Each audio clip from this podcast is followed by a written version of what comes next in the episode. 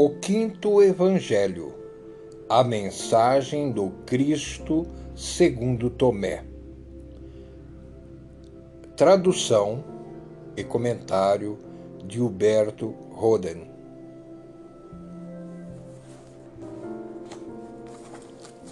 Sentença número 75.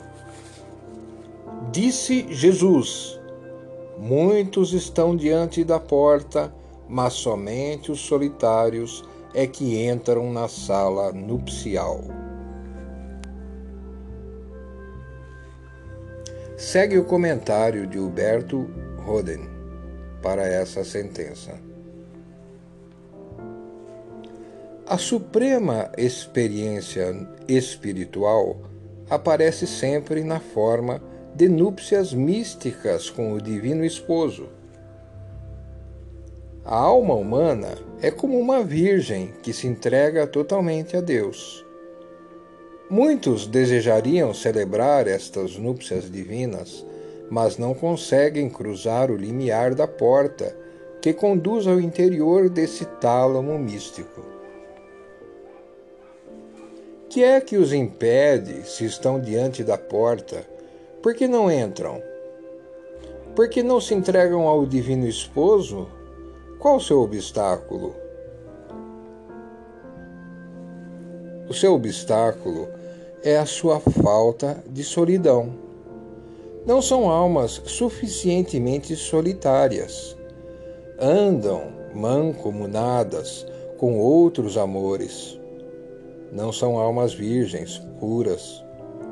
Estão cheias de desejos e compromissos profanos não são monogâmicas, vivem na poligamia do ego.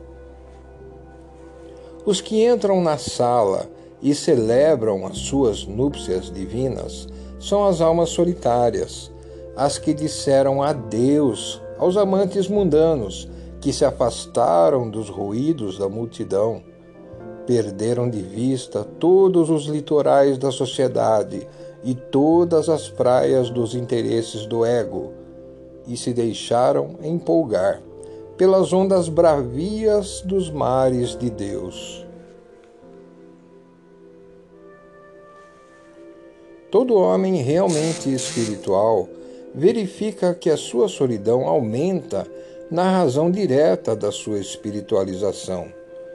O homem profano é rodeado de muitos, o iniciado é cada vez mais isolado, até que a sua solidão atinge o cume do Everest, onde a alma se encontra com Deus em total solidão e silêncio, em absoluta nudez espiritual.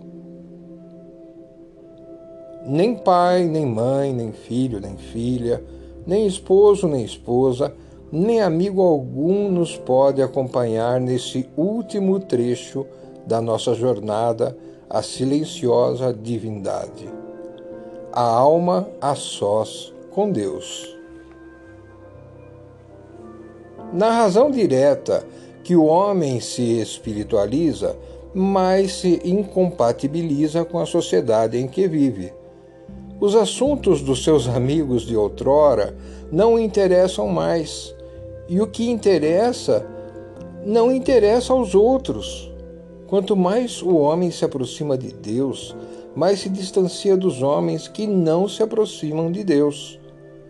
Mas, por outro lado, o homem espiritual encontra o seu mundo de afinidade interior mil vezes mais belo que todas as sociedades profanas de outrora.